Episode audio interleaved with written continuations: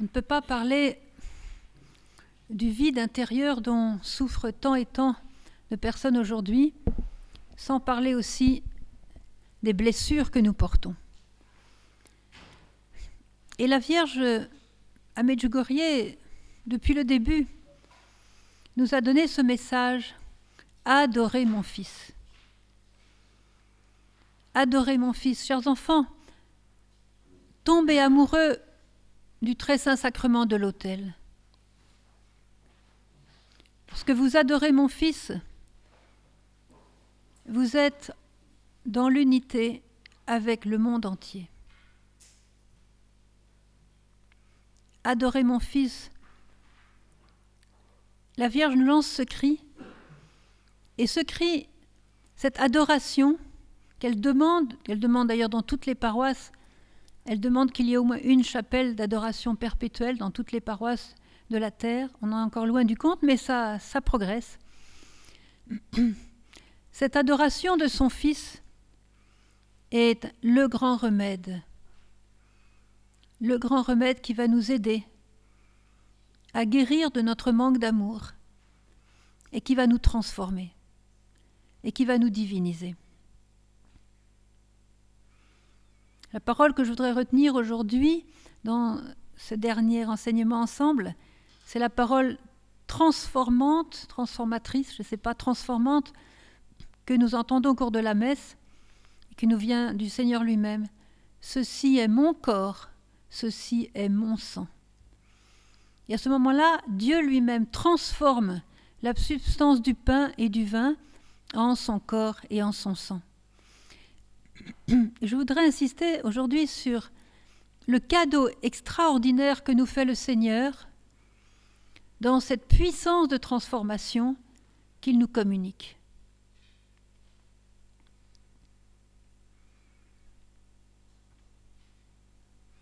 Je voudrais, euh, comme on l'a fait jusqu'à présent pendant la retraite, je voudrais que nous nous tenions maintenant, toujours la main dans la main avec la Vierge Marie, devant la croix de Jésus, devant aussi le corps blessé de Jésus, que ce soit pendant la flagellation, pendant le couronnement d'épines, pendant son chemin de croix, bien sûr, et particulièrement au moment de la crucifixion, où nous voyons le corps du Christ transpercé par les clous, ou bien alors euh, harcelé par les. laminé par les coups de fouet, et nous voyons sa chair s'ouvrir et laisser couler euh, ben, le sang et l'eau. Et lorsque je regarde Jésus en croix, vous avez remarqué hein, qu'il n'y a aucune trace d'amertume sur le visage de Jésus, il n'y a aucune trace de haine, de rébellion, de frustration, de vengeance, de, de rien de tout ça. Le Christ en croix donne sa vie volontairement et ce qui émane de son visage, c'est l'amour. C'est l'amour et aussi cette beauté, cette gloire, cette splendeur, cette lumière que, que donne l'amour réel, l'amour divin, l'amour euh, du cœur. Jésus souffre atrocement sur la croix on a, quelquefois médicalement, essayé d'analyser un petit peu l'incroyable souffrance du Christ au moment de sa passion. On n'a pas fini d'en découvrir de nouvelles et c'est impossible à un homme normal, entre guillemets, un homme pécheur comme nous, de supporter le dixième de ce qu'il a supporté sans mourir immédiatement. Il aurait dû même mourir à la flagellation, il aurait dû tomber déjà raide mort au moment de l'agonie à Gethsemane, mais il a supporté tout ça parce qu'il nous aimait et il savait que le plan du Père était de, d'être pendu à la croix pour effacer notre péché, se laisser vraiment transpercer. Il a voulu aller jusqu'au bout parce qu'il savait que en allant jusqu'au bout, il allait nous sauver la vie. C'est par amour de notre vie, par désir d'être avec nous pour l'éternité, qu'il a eu le courage d'appeler son Père au secours pour continuer son chemin jusqu'au bout. Je dois confesser que lorsque moi je reçois des blessures, des coups, ma première réaction n'est pas l'amour. Je dirais que ça serait plutôt euh, l'énervement, la frustration, peut-être même l'amertume, il faut reconnaître que ça prend du temps pour retrouver la paix, il faut un bon moment de prière, il faut offrir, il faut bon. Parce que lorsque nous recevons euh, des coups, bien sûr, il y a une blessure qui s'ouvre en nous, quelquefois très profonde, et cette blessure nous rend très vulnérables. Et le malin, lui, trop content de trouver euh, cette vulnérabilité en nous, comme il est lâche, il va profiter de ce moment de faiblesse pour attaquer. Et il va essayer par tous les moyens d'infecter notre blessure. Et il est très fort. Alors il a différentes sortes de poisons, il va injecter de la haine, il va injecter de la révolte contre Dieu, il va injecter du doute contre l'amour de Dieu, du doute de l'amour de Dieu, il va injecter le désir de vengeance, de la haine, il va injecter le sentiment de frustration, il va injecter du désespoir. Et alors, comment va-t-il faire pour injecter ça? Et encore très subtil, il connaît notre psychologie puisqu'il est un ange, et il va essayer de nous convaincre, convaincre notre conscience en nous racontant ses discours euh, subtilement euh, et en nous refilant en quelque sorte, en nous, en nous proposant ses sentiments, qui sont horriblement mauvais bien sûr, et ses pensées. Et alors ces pensées vont en quelque sorte euh, être proposées à notre conscience et nous allons les accueillir comme nos propres pensées sans, nous rendre compte que eh bien, euh, ça vient du malin. Et on va les prendre comme argent comptant et on va aller dans le sens de ces pensées-là, qui sont bien sûr destructrices, dévastatrices. Alors, euh, bon, on a vu l'exemple, bien sûr, de David hein, au début de la retraite. David qui était donc dans un tel état de désespoir qu'il a décidé de se suicider. Alors que, dirait euh, Satan à quelqu'un qui, déteste sa vie, qui ne fait que, se regarder négativement? Ben, il a la partie belle, il va dire ouais regarde ta vie est nulle, euh, finalement tu sers à personne, tu es mauvais, tu ne fais que du mal, il vaut mieux que tu disparaisses, puis regarde comme tu es torturé. Hein. Regarde, avec le suicide, en deux minutes c'est fini, tu arrêtes ta souffrance, tu disparais, de toute façon personne ne s'intéresse vraiment à toi. Hein et euh, ta vie est une nullité. C'est pas la peine de, c'est pas la vie de continuer à être ensanglanté comme ça encore pendant des mois, des années. C'est nul. Donc prends ta vie et, et, et, mets fin à ta vie. Voilà. Un poison, un discours typique que reçoit le, le gars qui effectivement euh, a peut-être été loin dans, le, dans la blessure du désespoir et qui va écouter ce discours. Et combien, combien, combien aujourd'hui accueille ce discours qui vient du destructeur et effectivement se donne la mort.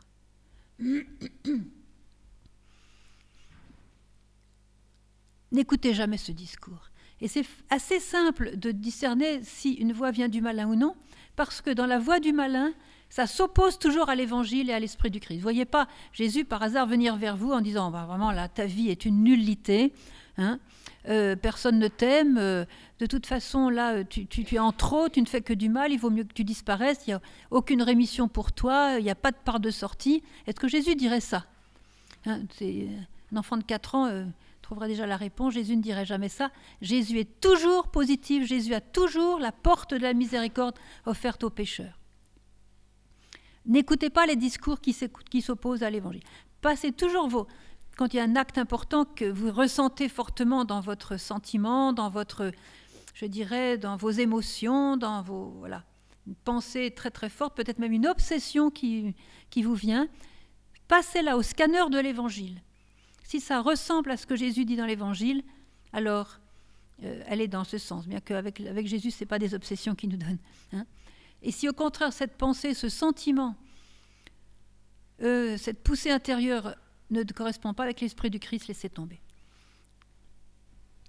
Heureusement, Jésus lui-même vient très très proche de nous lorsque nous souffrons et il est, je dirais, il est à côté de notre blessure, comme Marie aussi, qui était à côté de, de la croix de Jésus et qui nous a dit, je me tiens au chevet des malades de la même façon que je me tenais au pied de la croix de mon fils. Donc Marie est très très proche de nous. Elle ne nous quitte pas lorsque nous souffrons. Et Jésus, lui, je dirais, il est même encore plus que proche. Il ne fait qu'une seule chose avec nous. Lorsque nous souffrons, il ne fait qu'une seule chose avec nous. Et lui-même va nous parler. dans notre conscience. Et son discours va être bien différent de celui du destructeur. Il va nous dire N'aie pas peur. N'aie pas peur, je suis là, je suis avec toi, je suis venu t'aider. Regarde mes mains, regarde mes pieds, mon côté, vois comme moi-même j'ai souffert. N'aie pas peur, nous sommes ensemble, je vais t'aider. Compte sur moi, appuie-toi sur moi, abandonne-toi à moi. Je connais ta souffrance. J'ai vaincu le mal, j'ai vaincu la mort, tu n'as rien à craindre, nous sommes ensemble, je suis avec toi. Et Jésus va nous demander cette faveur à ce moment-là, il ne faut pas la rater, hein. il va nous demander, donne-moi ta blessure, donne-la moi, donne-moi ta souffrance. Et qu'est-ce qui va se passer si effectivement je fais à Jésus l'offrande de ma blessure, l'offrande de ma souffrance? Jésus va accepter cette offrande. Il va tellement bien l'accepter qu'il va la faire sienne, ma blessure. Et dorénavant, comme je l'ai donnée, elle appartient à Jésus. Et à partir du moment où Jésus l'a prise, il va la changer, il va la transformer. Je dirais même, il va la transfigurer à tel point qu'elle va, elle va ressembler à ses propres blessures. Ma blessure va devenir divine, puisqu'elle appartient à Jésus. Tout ce qui appartient à Jésus est divin. Et elle va faire une seule chose avec ses propres blessures. Et c'est ainsi que la petite Thérèse pouvait dire cette parole remarquable. Moi, lorsque j'entrerai au ciel, je pourrai contempler sur le corps glorieux de Jésus mes propres blessures. Et qu'est-ce que Jésus en a fait de ces blessures-là? Ce sont des portes de gloire, des portes de lumière, des fenêtres, qui, qui, des sources de lumière. Qu'est-ce qui est sorti des blessures de Jésus? Est-ce que c'est l'angoisse? Est-ce que c'est la, haine, la, la révolte, l'amertume, euh, la frustration Bien sûr que non. Ce qui est sorti des blessures de Jésus en croix, c'est le salut, c'est toutes les grâces du salut, c'est la guérison, c'est la libération, c'est la paix, c'est la joie, c'est la délivrance. Toutes les grâces du salut sont sorties des blessures de Jésus. Par ces blessures, nous sommes guéris, dit le prophète Isaïe. Et mes blessures, dorénavant, sont cachées en lui. Alors, au lieu de devenir une personne amère, euh, négative, qui va critiquer tout le monde et toute chose, hein, comme on en a euh, quelquefois rencontré, hein, parce que j'ai trop souffert et que j'ai trop entendu le malin dans mes souffrances. Et eh bien, au lieu de une personne négative, triste, le nez par terre et tout ça, euh, abattue, je vais devenir un ange de consolation parce que j'aurai donné mes blessures à Jésus. Il s'en occupe, il les, j'allais dire, il les désinfecte. Hein, s'il y a des petites infections déjà de, du malin, qu'il a pu glisser un ou deux petits poisons comme ça, de révolte, de, de mécontentement, de, de jalousie de l'autre qui est moins blessé que moi, etc. Bon, alors Jésus va les désinfecter et il va les rendre lumineuses. Et c'est ainsi que nous voyons des gens qui ont beaucoup souffert et qui sont dans une joie et qui sont des anges de, paix pour les autres, des anges de consolation. D'ailleurs, la plupart des personnes qui ont vraiment cette grâce de consolation des autres sont des personnes qui ont beaucoup souffert, mais qui ont, qui ont écouté Jésus dans la souffrance et qui ont donné à Jésus leur souffrance. Vous voyez la différence entre quelqu'un qui souffre et qui écoute le malin et quelqu'un qui souffre et qui écoute Jésus? Ça fait deux personnes très différentes, avec peut-être la même souffrance. Et il faut choisir qui on va écouter. Et si je vous dis ça aujourd'hui, c'est parce que ça rejoint notre thème de guérir du vide, parce que quand le malin veut infecter nos blessures, justement, il va nous mettre devant des portes fermées, devant des impossibilités, devant des cul-de-sac, devant des, des, situations impossibles, et on va tomber dans le désespoir. Bon, au mieux, on va tomber dans le découragement, mais quelquefois même, et même trop souvent, dans le désespoir. Et aujourd'hui, nous voyons beaucoup de personnes qui sont au bord du désespoir ou carrément dans le désespoir et qui vous diront euh, je me déteste, ma vie, euh, je n'ai pas, demandé à naître, euh, etc. Tout ce discours très très négatif qui malheureusement est trop présent et malheureusement surtout parmi les jeunes aujourd'hui. Alors la solution, hein, le remède que nous donne Marie, adorer mon fils. Parce que Marie a demandé donc non seulement que il y a des chapelles d'adoration euh, dans toutes les paroisses. Elle nous a demandé de nous approcher du corps du Christ dans, dans l'Eucharistie. Elle nous a demandé d'adorer son Fils, mais elle nous a demandé aussi de l'adorer, je dirais, d'une certaine manière. C'est-à-dire que de voir que nous sommes devant le vivant. Vous voyez, lorsque je suis à genoux devant le Saint-Sacrement, que le tabernacle soit fermé ou que le Seigneur soit exposé sur l'autel, ce qui est une bonne chose aussi et c'est souhaitable dans toutes les paroisses. Je ne suis pas devant un morceau de pain inanimé, je suis devant le Christ vivant. Et ce qui est très beau, c'est de voir que ce Christ vivant qui est en face de moi, c'est toute sa vie qu'il me donne. C'est aussi bien le petit, le tout petit embryon que Marie vient de concevoir dans son sein, c'est lui là qui est sur l'autel. C'est ce petit embryon de Marie. C'est le petit bébé qui naît à Bethléem, que Marie a pris dans ses bras. C'est le même qui est là sur l'autel que je regarde, et qui me regarde comme, on regarde un petit nouveau-né.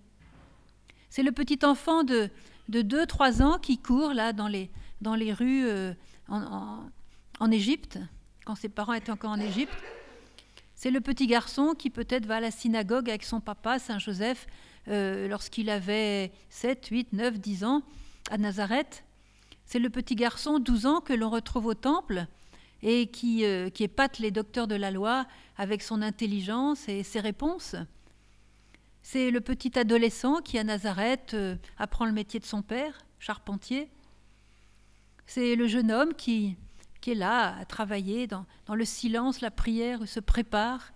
Hein. Il porte les lourdes poutres de bois que lui a appris son père à tailler, qui va livrer les toitures des gens de Nazareth et qui s'exerce déjà à porter le fardeau de la croix. Il s'exerce déjà à porter la croix. C'est ce Jésus qui va être baptisé dans le Jourdain, c'est ce Jésus qui va être tenté par Satan au désert. C'est lui sur l'autel, c'est lui. Celui qui est en train de multiplier les pains là pour nourrir 5000 hommes sans compter les femmes, c'est celui-là là qui est sur l'autel et qui me regarde. C'est Jésus qui guérit l'aveugle. Il est là sur l'autel, c'est le même. C'est Jésus qui qui prie son Père la nuit pendant des heures. C'est Jésus qui marche sur les eaux. Il est là devant moi sur l'autel, c'est le même. C'est celui qui remet les péchés à ce paralytique qui dit à la femme adultère Va, va en paix, ta foi t'a sauvé. Ne pêche plus. C'est le même. C'est le même qui va donner son corps et son sang pendant la dernière scène. C'est le même qui va pleurer sur la ville de Jérusalem. C'est le même qui va chasser les vendeurs du temple parce que c'est la maison de prière pour tous les peuples, la maison de son Père. C'est le même qui va transpirer le sang dans le jardin des Oliviers au moment de son agonie. C'est lui là sur l'autel, c'est le même. Celui qui va être embrassé par Judas au moment de l'arrestation, trahi, renié par Saint Pierre.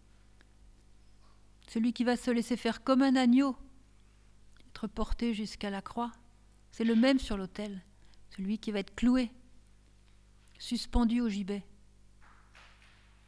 et qui me dit j'ai soif. C'est le même.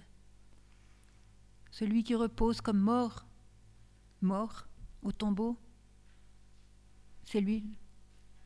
Celui qui est ressuscité, celui qui va me donner sa lumière, celui qui va m'enseigner, c'est le même. Alors quand je regarde Jésus, je peux imaginer que c'est le petit enfant, que c'est le petit adolescent, que c'est Jésus en croix, que c'est Jésus qui enseigne, que Jésus qui guérit, Jésus qui dort dans la barque. Je peux imaginer quelle scène de l'évangile je vais choisir et ce Jésus-là va communiquer avec moi. Parce que Jésus n'est jamais statique, il est toujours agissant et transformant. Et quand, regardez, regardez l'effet du soleil, hein. Quand vous vous mettez au soleil, l'été, que vous êtes en train de vous bronzer, petit à petit, vous changez. La couleur de votre peau change Et vous transformer, ça fait des rayons qui vous réchauffent le corps, qui vont peut-être bronzer votre peau, qui vont vous donner plus de calcium. C'est bon d'avoir un peu de soleil sur les, sur les os, ça donne un peu de calcium. Ça va vous faire du bien, à condition de ne pas abuser évidemment. Mais voyez, c'est une chaleur, une lumière transformante. Combien plus le Seigneur Jésus qui est vivant, qui est la lumière incréée. Alors même si moi, en face de Jésus, j'ai pas grand-chose à lui dire, je suis un peu un peu perdu, un peu vide, un peu pauvre, quoi, un petit peu embarrassé, un petit peu devant mon Dieu comme ça. Ça ne fait rien. C'est lui qui prend les choses en main. D'abord, c'est lui qui vous a invité. C'est lui qui prend l'initiative du dialogue. C'est lui qui prend l'initiative de vous transformer. Voilà. J'ai lâché le mot. Jésus va vous transformer. Et vous, vous allez faire comme lui. Lui, il est exposé et vous allez vous exposer aussi. Exposez-vous à lui comme vous êtes, parce que lui, il s'expose à vous comme il est. Et ce qu'il est va se communiquer à vous, parce que c'est le Dieu vivant et non pas un Dieu mort. Et comme il se communique à vous, il va vous remplir de lui-même. La meilleure, manière de se préparer à l'adoration, pour avoir tous les fruits de l'adoration, c'est d'ouvrir son cœur. Dans sa pauvreté, dans sa nudité, dans, l'état réel de, de mon âme aujourd'hui, qui est peut-être pas mirobolante. Voilà. Je dis voilà, Seigneur, me voici comme je suis.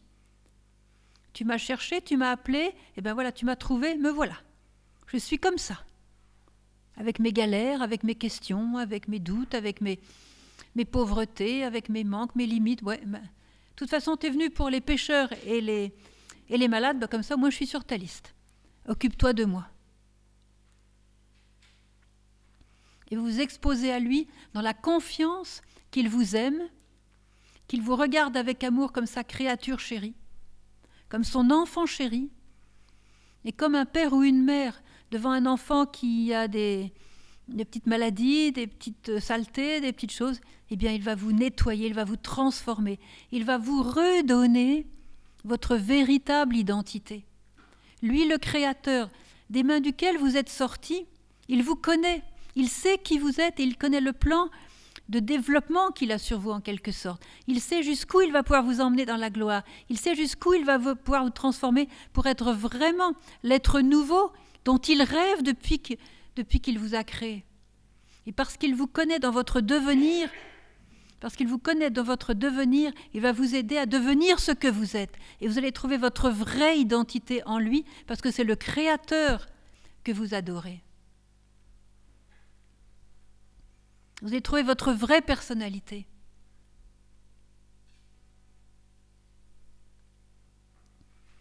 Seul Jésus a ce pouvoir de me transformer.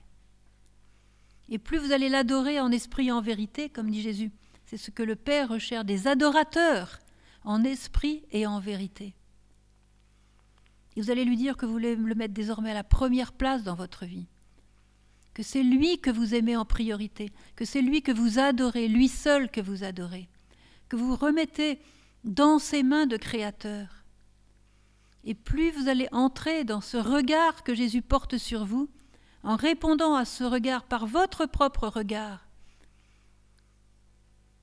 vous allez vous transformer. Vous allez lui ressembler. Parce que vous avez déjà été créé à sa ressemblance. Mais le fait de revenir à lui et de le contempler, vous allez lui ressembler. Vous allez retrouver cette ressemblance originelle qui a été souillée par le péché, qui a été abîmé par la distance, par, euh, le mal, par la société, par l'esprit du monde, par toutes les, ce qu'on a, toutes les couches qu'on a traversées, de ténèbres et autres. On a été abîmé, on a été euh, diminué, on a été tronqué, on a été sali. Et voilà, c'est un bain de vie dans lequel vous rentrez, un bain de lumière. Comme quand on sort d'une cave qui était froide, on s'est, vraiment gelé les, les os, et que d'un seul coup on ouvre la porte et c'est la douceur du printemps avec un soleil, les fleurs, les couleurs. Voilà. On entre dans la lumière, on se met dans cette, dans cette, cette, cette lumière qui émane de lui. Et on se laisse transformer. C'est pour ça que une heure d'adoration va faire plus pour vous dans votre vie que des heures et des heures, vous allez travailler à ceci, essayer cela, faire des efforts de machin, etc. Parce que dans l'adoration, et surtout dans la contemplation de sa passion, lui-même l'a dit souvent, hein, dans la contemplation de Jésus qui souffre, vous allez vraiment vous laisser euh, devenir ce qu'il est en quelque sorte. Transformer, il va, nous transformer, il va vous transformer en lui-même. Sa beauté va être votre beauté. Sa miséricorde va devenir votre miséricorde. Il va se communiquer à vous, il va vivre en vous. Et en sortant de l'adoration, vous êtes étonné que ah, il y a telle obsession qui est tombée. Oh, il y a telle mauvaise pensée qui ne vous obsède plus. Il y a tel, tel projet qui était peut-être un peu, un peu véreux que vous avez complètement abandonné. Vous voyez, il y, a, il y a ce sourire que vous allez facilement donner à cette personne alors qu'avant vous ne pouviez pas l'encadrer. Vous la voyez avec d'autres yeux. Voyez Vous allez vous voir, vous allez voir que les autres vont le voir. Je connais une, jeune fille qui était euh, de passage dans un couvent, euh, simplement pour y faire un petit travail. Et euh, une des religieuses est partie à l'adoration. Elle est restée deux heures devant le Seigneur.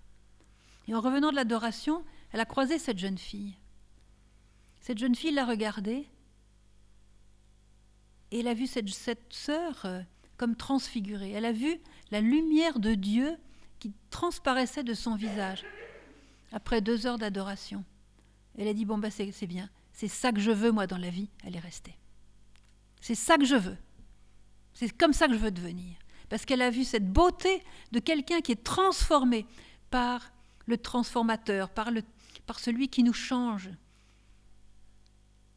et elle a voulu rester parce qu'elle a, touché Jésus en regardant cette sœur. Et c'est ça que je veux. Alors, elle ne savait pas par quel procédé y arriver, mais elle a vu le but de sa vie. C'est ça que je veux. En fait, elle avait dit, c'est cette beauté du Christ que je vois sur ton visage. C'est ça que je veux dans la vie. Et elle est restée. Voyez?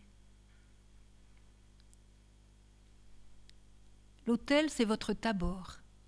Ça ne veut pas dire qu'au niveau de la sensibilité, vous allez faire comme les trois apôtres, voir Jésus transfiguré. Ne cherchez pas les visions, c'est un conseil que je vous donne. Ne cherchez ni les apparitions, ni les visions, ni les grâces extraordinaires. Parce que ça se paye et on ne sait pas sûr qu'on va pouvoir payer la facture de ça. Parce qu'après, il y a le malin qui s'occupe de vous donner des contrefaçons et après, on n'en sort plus. Bon. si vous en avez sans les demander, ça c'est le problème du bon Dieu. Mais un conseil, ne les demandez pas, ça vaudra mieux. Hein, la simplicité de la petite voix de la petite Thérèse, à mon avis, c'est la meilleure. Croyez-moi, c'est la meilleure, la plus sûre. Alors Jésus va prendre mes blessures, il va les désinfecter et il va les transformer. Il va en faire des sources de lumière.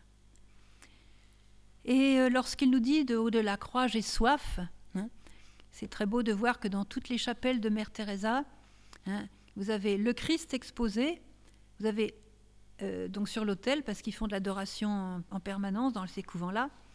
Et puis vous avez un grand crucifix et il n'y a qu'un mot, qu'un mot euh, qui est écrit sur le, mur de, où il y a le crucifix. I thirst, ça veut dire j'ai soif. Et cette soif du Christ nous parvient, c'est une confidence qu'il nous fait, et c'est une manière pour lui de nous dire, donne-moi tes blessures, offre-moi tes souffrances, et je vais les changer parce que je vois que tes souffrances ont été infectées et qu'elles te tourmentent. Je ne te promets pas de ne plus sentir la douleur, parce que c'est parce qu'on donne ses blessures à Jésus qu'on n'en sent plus la douleur. La douleur diminue un petit peu en général, mais surtout on a la paix. On a la paix. Laisse-moi m'occuper de tes blessures. Je vais les transformer et ce seront tes plus beaux trésors dans le ciel. Parce qu'à travers tes blessures, c'est ma grâce qui passe. C'est ma grâce qui passe. Et j'ai soif de cette offrande de ta part, parce que si tu me donnes tes blessures, elles vont devenir tellement miennes que je vais m'en servir pour sauver beaucoup d'autres personnes, pour faire un grand bien. Et pourquoi la, la petite Thérèse voyait-elle ses blessures dans le corps glorieux du Christ quand elle serait au ciel, dans une vision, je dirais, tout à fait prophétique et juste théologiquement? Ben, c'est tout simplement parce qu'à chaque fois qu'elle avait une douleur, et Dieu sait s'il a été servi, elle a eu sa dose, entre les douleurs physiques, les douleurs morales, les douleurs du cœur, etc., je crois qu'elle a parcouru beaucoup de, beaucoup de, de souffrance, de type de souffrance, eh bien, à chaque fois, la même réaction. Jésus, c'est pour toi, je te l'offre. Elle était tellement heureuse de faire ce cadeau à Jésus que ses souffrances devenaient une joie. Non pas, non pas, attention, que la souffrance est la source de notre joie.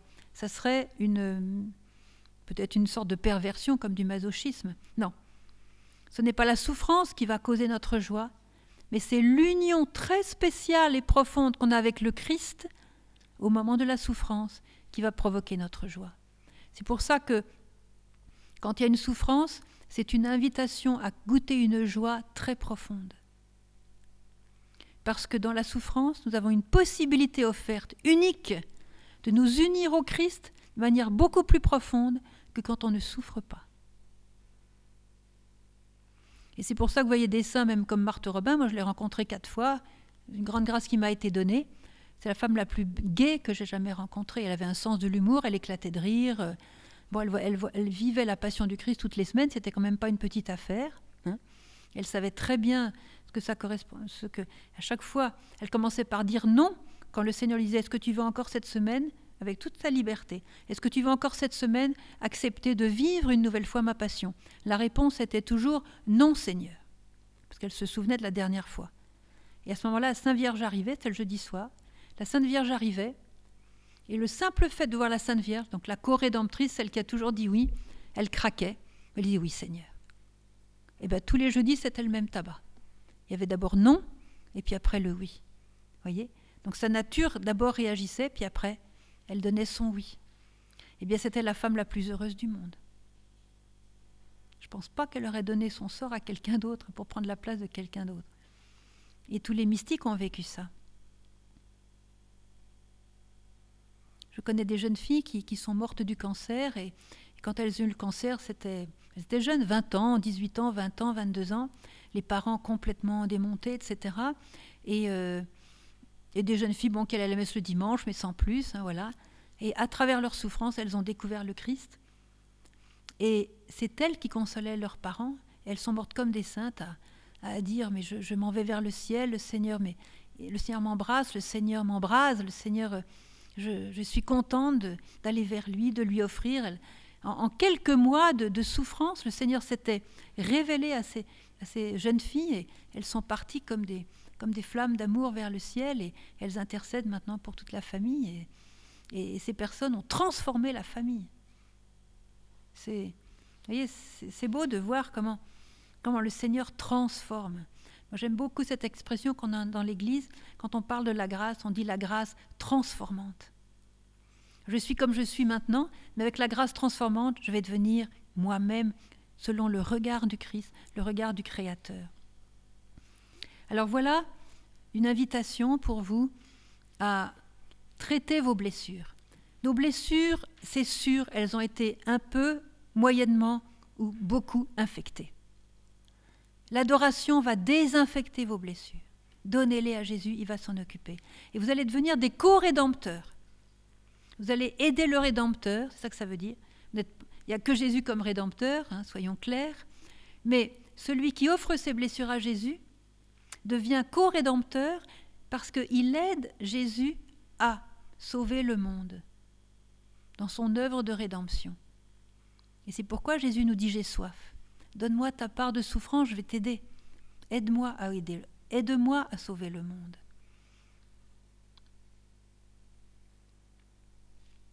Au baptême, nous avons reçu cette grâce extraordinaire d'être prêtre, prophète et roi. Eh bien, dans ce sacerdoce royal des fidèles que j'ai reçu, j'ai reçu cette grâce, cette possibilité d'offrir mes souffrances, de m'offrir moi-même comme une hostie vivante, d'offrir mes souffrances, même d'offrir sur l'autel du Seigneur la souffrance des autres, hein, pour que Jésus les prenne, toutes ces souffrances, toutes ces, mes joies, mes peines, tout, pas seulement les souffrances, les offre à son Père. C'est à moi aussi de les déposer sur l'autel, dans cette petite goutte d'eau d'ailleurs que le prêtre met dans le vin, voilà, mon offrande, elle est là. Elle est complètement dans le calice. Elle est là, mon offrande. Et après, c'est Jésus, ça devient son corps et son sang. Voyez? Et c'est beau. Alors, je voulais parler ce matin, euh, pardon, cet après-midi, je voulais parler de, comment nous pouvons euh, laisser Dieu tourner en bien nos blessures qui sont devant le monde des catastrophes. Hein. Avec Dieu, rien n'est catastrophe. Avec Dieu, il n'y a pas de porte fermée, il n'y a que des portes ouvertes. Hein. et mes blessures vont devenir mes plus beaux trésors si je sais donc les offrir et laisser Dieu les transformer. Maintenant, je voudrais parler de l'angoisse.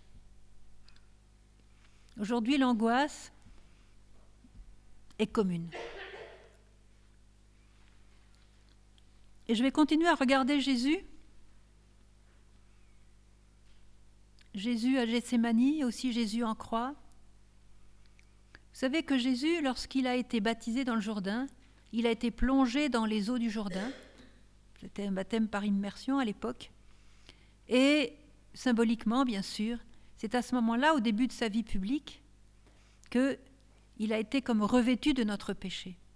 Hein, les eaux, dans, la, dans l'exégèse juive, les eaux, je dis bien pas l'eau, mais les eaux, regardez dans les psaumes, euh, c'est le lieu où habite le mal.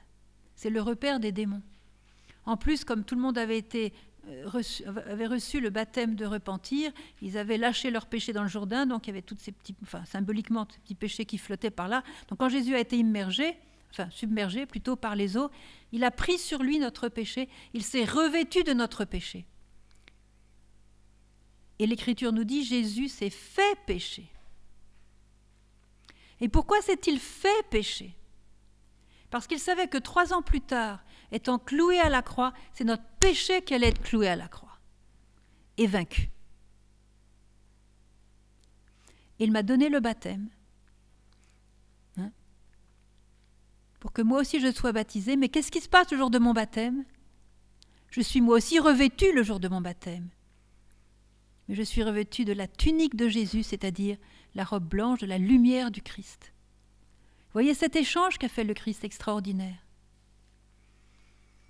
il a voulu, me, il a voulu se revêtir de ma noirceur, de mon péché, pour vaincre mon péché en le clouant à la croix, afin de me donner sa beauté, sa tunique de gloire, et que je puisse, entrer au ciel par la porte du baptême, hein, parce que j'ai reçu de Jésus cette tunique de gloire, cette tunique de lumière, et que je fais partie des élus.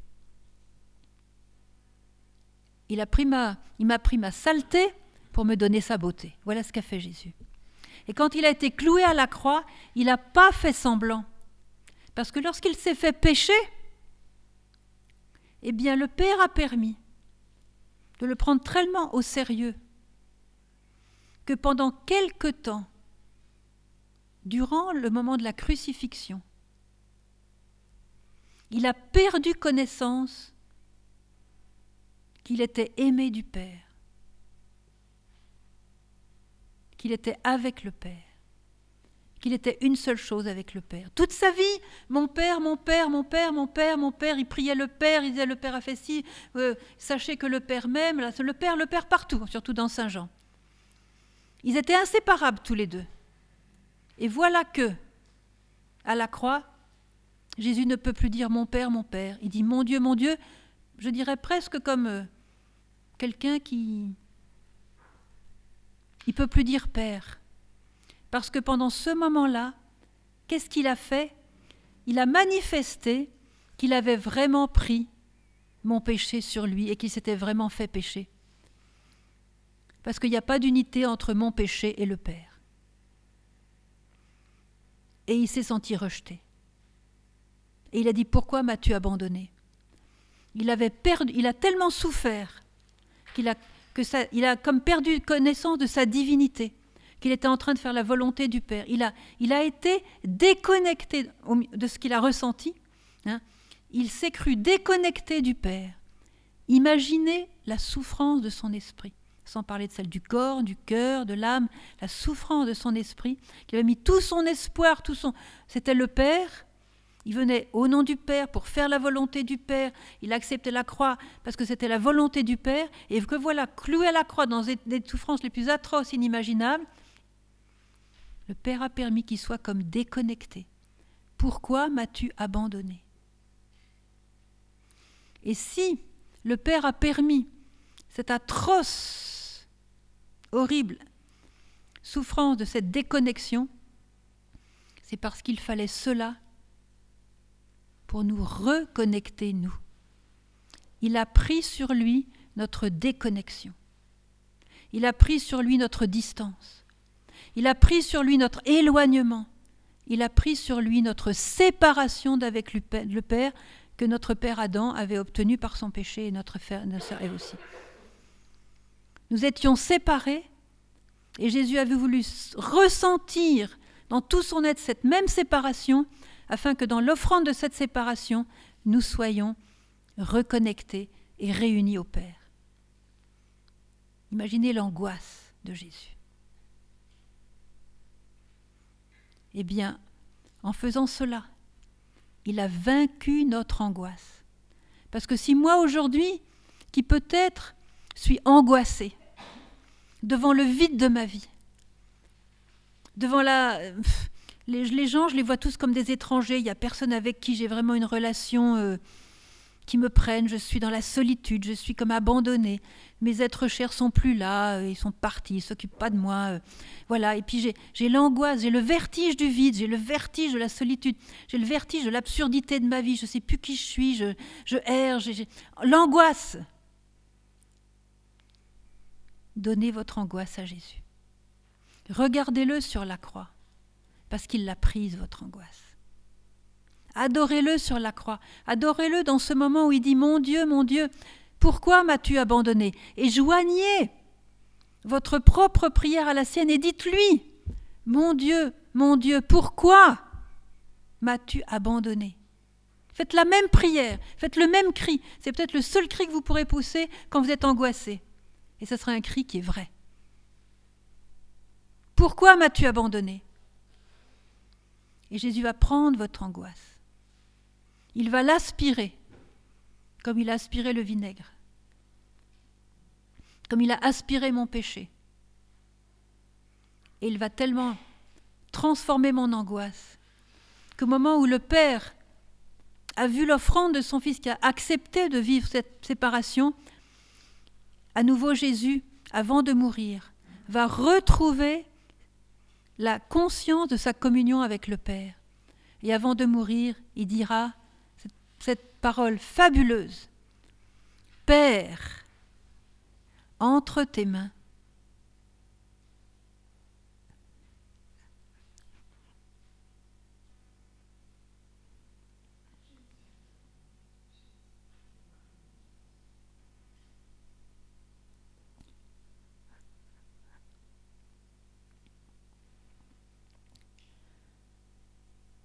Entre tes mains, je remets mon esprit.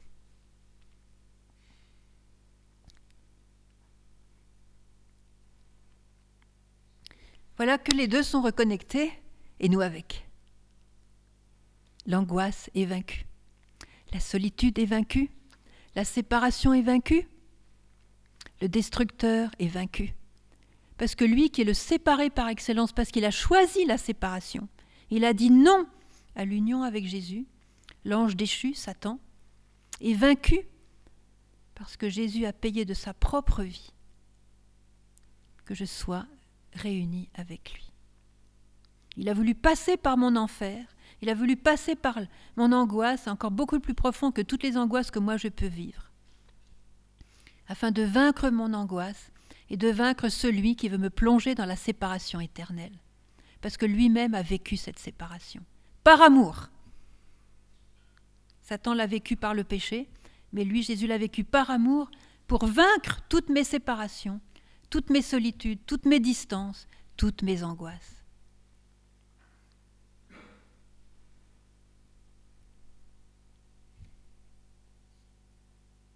Si je souffre de l'absence d'amour, c'est au pied de la croix que je vais guérir.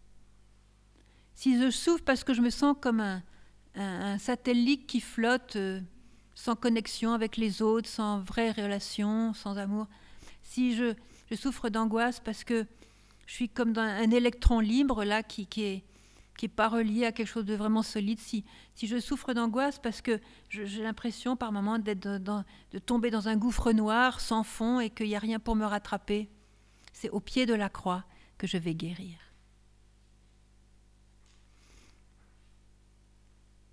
Parce que comme Jésus, je vais pouvoir dire, Père, entre tes mains, je remets mon esprit.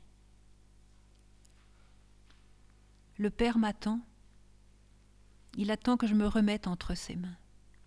Et si je me remets entre ses mains, toutes les richesses du Christ vont pouvoir couler en moi. Et c'est ce que Marie nous invite à faire à Medjugorje. Marie nous invite à nous placer devant la croix, à adorer mon Fils. Consacrez votre maison à la croix de mon Fils, nous dit Marie.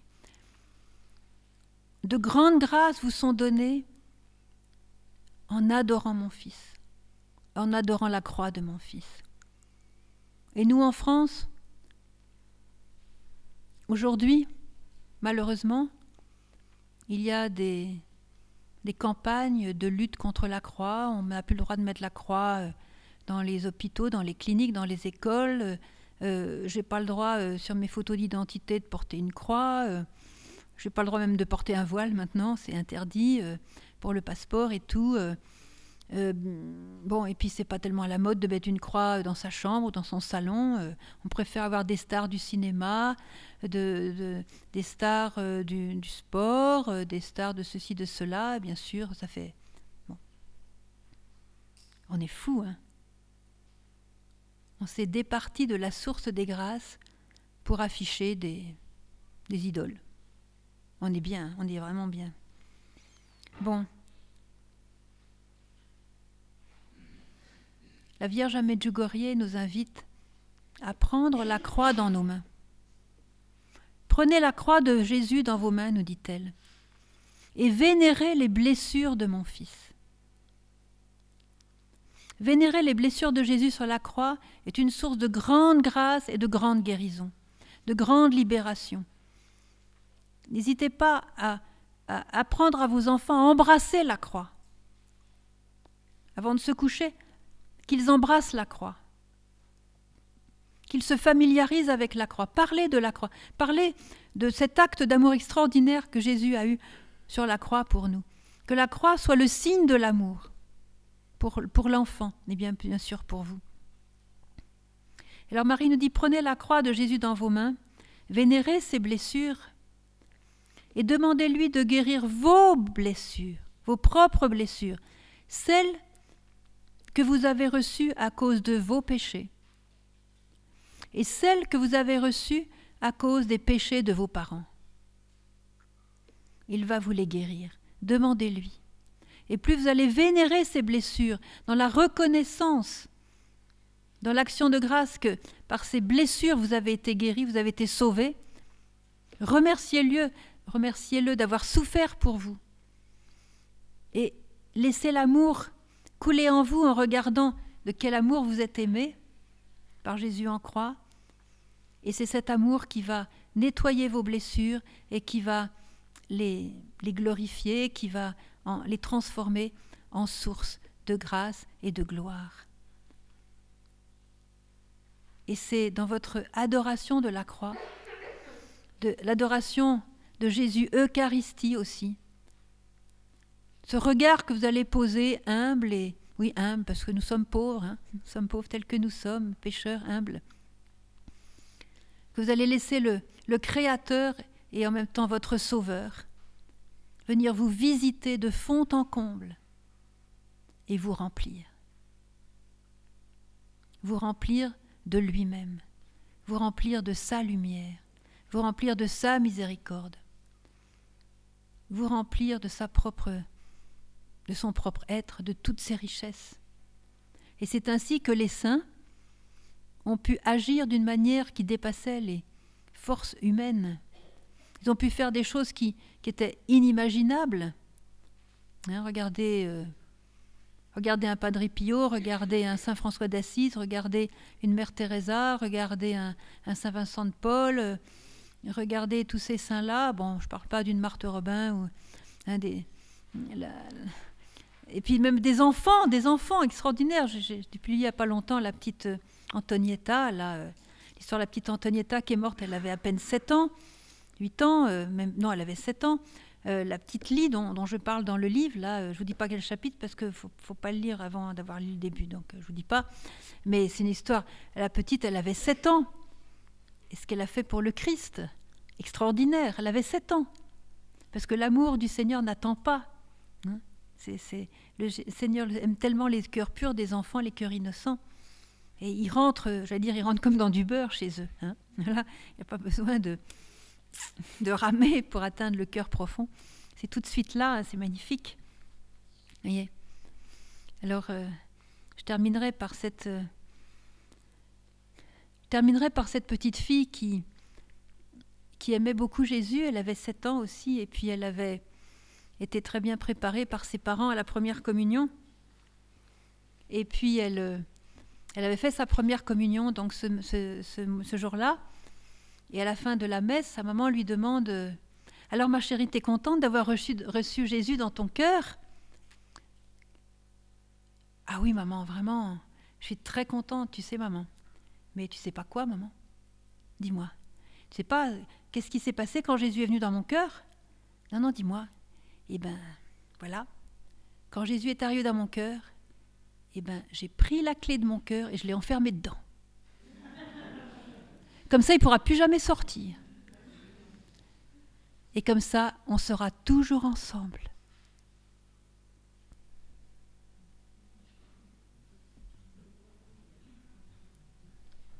Une mère pour guérir du vide. Voilà. Marie nous met dans les bras de Jésus. Jésus nous prend dans ses bras. C'est lui qui nous a créés, connaît toute la capacité d'amour qu'on a en nous. Et qui d'autres peut la combler que lui-même? Et il se donne. Il se donne entièrement. Il n'a qu'une exigence, c'est que librement nous lui ouvrions la porte.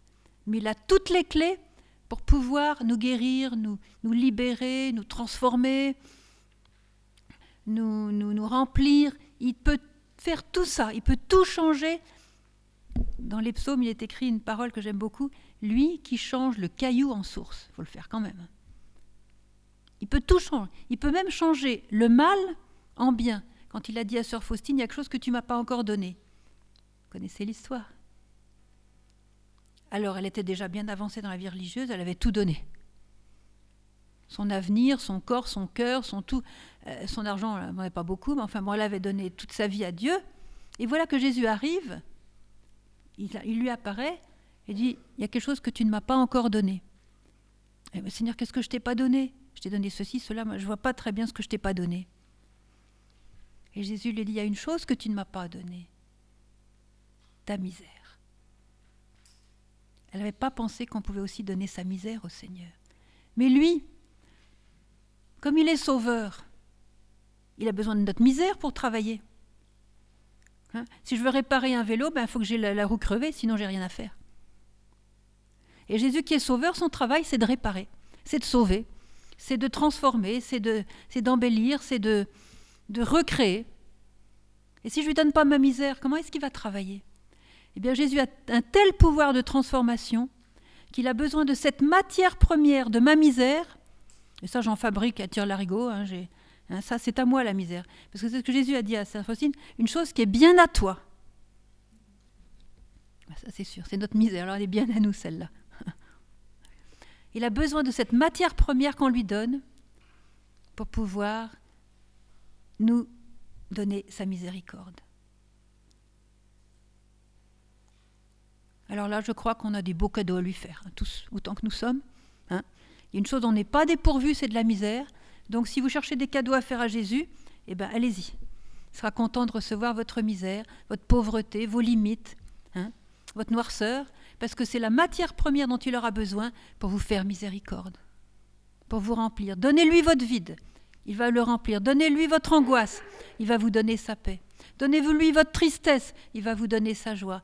Votre, donnez-lui votre manque d'amour, et il va vous donner le feu de son amour. Donnez-lui votre pauvreté, et il va vous enrichir de lui-même. Donnez-lui votre peur, il va vous donner son audace, son courage. Donnez-lui tout ce que vous avez de moche il va vous rendre beau. Ça, c'est Jésus. Il est comme ça, on ne le changera pas. On ne le changera pas, on n'a d'ailleurs pas envie de le changer. Il est notre Dieu, il est notre Seigneur. Et tout ce qu'il fait est beau. Tout ce qu'il est est beau, et tout ce qu'il fait est beau. Voilà. C'est une grande grâce pour nous de. Ah ben C'est une grande grâce pour nous d'avoir un tel Sauveur, un tel Rédempteur, un tel Seigneur, un tel Roi. Et je vais continuer à Medjugorje à prier pour vous, afin que ce que vous avez commencé pendant cette retraite puisse encore se déployer beaucoup plus dans l'avenir et que vous soyez porteur du shalom du Christ, de la joie du Christ. Hein, parce que rien de plus élevé que la paix du Christ, parce que le Christ est lui-même notre paix.